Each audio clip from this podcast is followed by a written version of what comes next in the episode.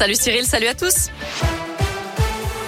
Un mot de trafic d'abord pour vous signaler que le tunnel sous Fourvière sera fermé cette semaine toutes les nuits jusqu'à jeudi pour permettre des travaux d'entretien.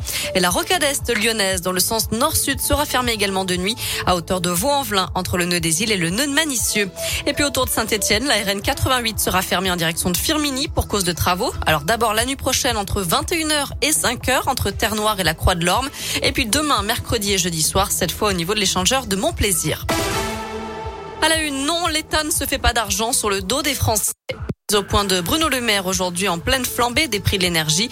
Le ministre de l'économie assure que l'État va même dépenser le double de ce qu'il va gagner pour protéger les ménages les plus modestes. 5,6 milliards d'euros entre l'extension du chèque énergie et le plafonnement des prix du gaz et de l'électricité. Bruno Le Maire qui a aussi évoqué la piste d'un chèque carburant, mais il reste encore beaucoup de travail selon lui avant sa mise en place.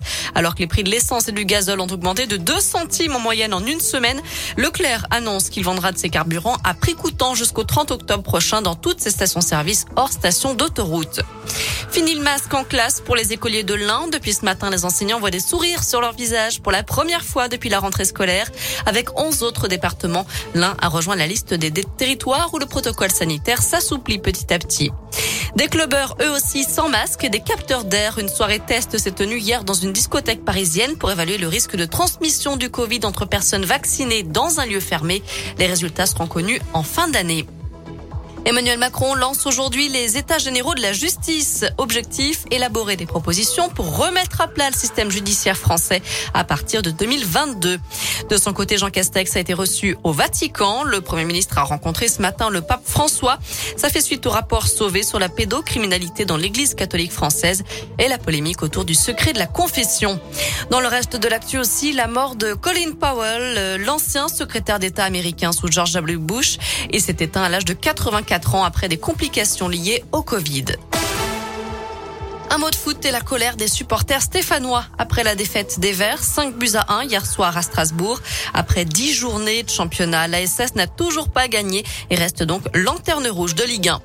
Enfin, c'est le plus beau cliché du monde cette année. Il a été pris par un Français, Serge Zaka, récompensé ce week-end pour cette photo du 4 août 2020.